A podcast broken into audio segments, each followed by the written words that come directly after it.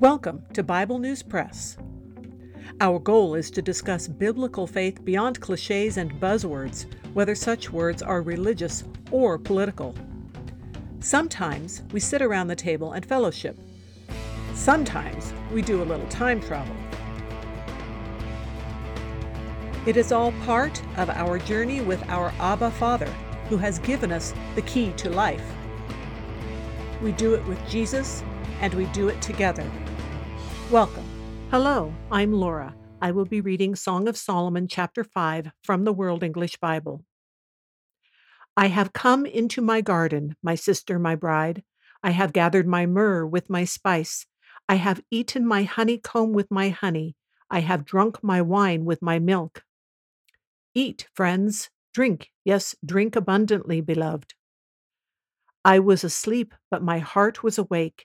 It is the voice of my beloved who knocks. Open to me, my sister, my love, my dove, my undefiled. For my head is filled with dew, and my hair with the dampness of the night. I have taken off my robe. Indeed, must I put it on? I have washed my feet. Indeed, must I soil them?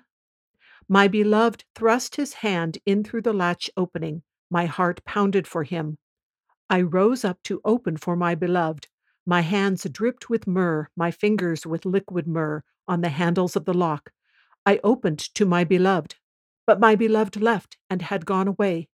My heart went out when he spoke. I looked for him, but I didn't find him. I called him, but he didn't answer. The watchmen who go about the city found me.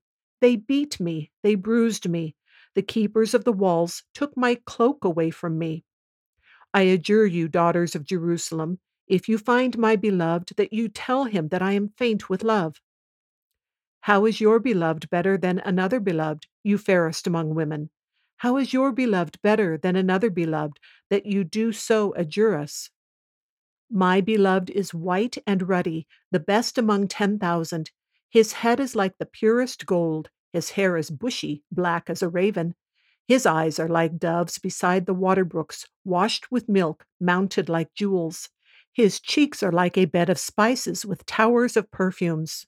His lips are like lilies, dropping liquid myrrh. His hands are like rings of gold set with beryl. His body is like ivory work overlaid with sapphires. His legs are like pillars of marble set on sockets of fine gold. His appearance is like Lebanon, excellent as the cedars. His mouth is sweetness. Yes, he is altogether lovely. This is my beloved, and this is my friend, daughters of Jerusalem. That is the end of chapter 5. This section starts with another My Sister, My Bride endearment, which was discussed after chapter 4. Both the World English Bible and the New King James Version attribute the line at the end of verse 1 that begins with eat friends and says drink abundantly abundantly to the friends who are the friends of the bride and groom. Verse 2 begins an odd section because the bridegroom is knocking, which reminded me obviously of Revelations 3:20, which is part of the message to the Laodicean church. But he says Jesus says in it if anyone opens the door he will come in. But this section in Song of Solomon chapter 5 is strange because she hears the voice of him who knocks and then he is gone in verse 6 even after he talks about being totally prepared to come in, he's taken his coat off, he's washed his feet, even after he has made as if to open the door himself rather violently, and she was ready for him. It seems much like Jesus' first coming and reminds me of where he said in Matthew 23 37 that he would have gathered Jerusalem as a hen gathers chicks. And then also in Luke 19 41 and 42, it talks about Jerusalem not having recognized the day that he visited them, the day that they should have been prepared for based on all of the Old Testament prophecies. But the first Christians were Jews, and they, as well as the rest of the church, have been looking for his coming again ever since. Verse 7 is one that I mentioned in the introduction, and it's not something you would expect to find in a wedding poem. You wouldn't expect the bride to get beaten and her clothes taken away. The mention of the cloak being taken away could be an allusion to both the church being the body of Christ and his cloak taken and divided after he was crucified. In verse 8, the bride asks the daughters of Jerusalem, the people of Israel, if they find him, which kind of gives a sense of them still looking for him, much like they're still expecting him today.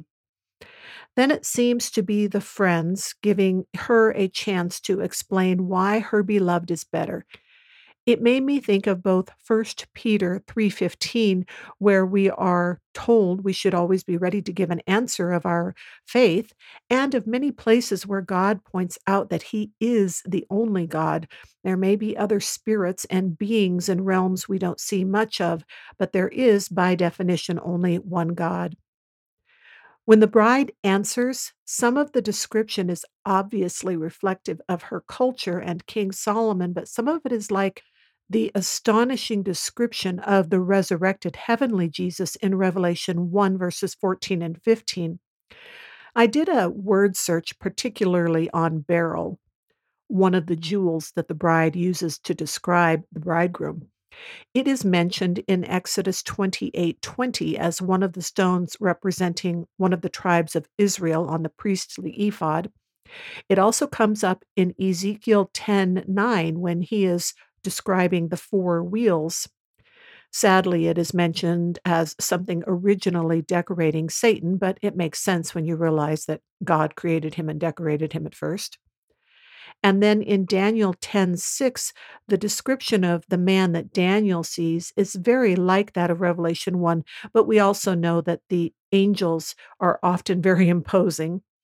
And then in Revelation 21:20, there is the description of beryl as one of the foundations of the New Jerusalem. Now, that was one of the easier word searches from this description because a lot of the other things like gold and the spices uh, would be found many places. But overall, you can tell, even without looking those up, that this is definitely a picture of awesome beauty and strength. And verse 16 sums it up aptly with, He is altogether lovely, adding that He is both her beloved and her friend, much as He said, sister and bride. That's all for today. Thanks for listening. That is the Bible News Press segment for today, but not the end of our journey.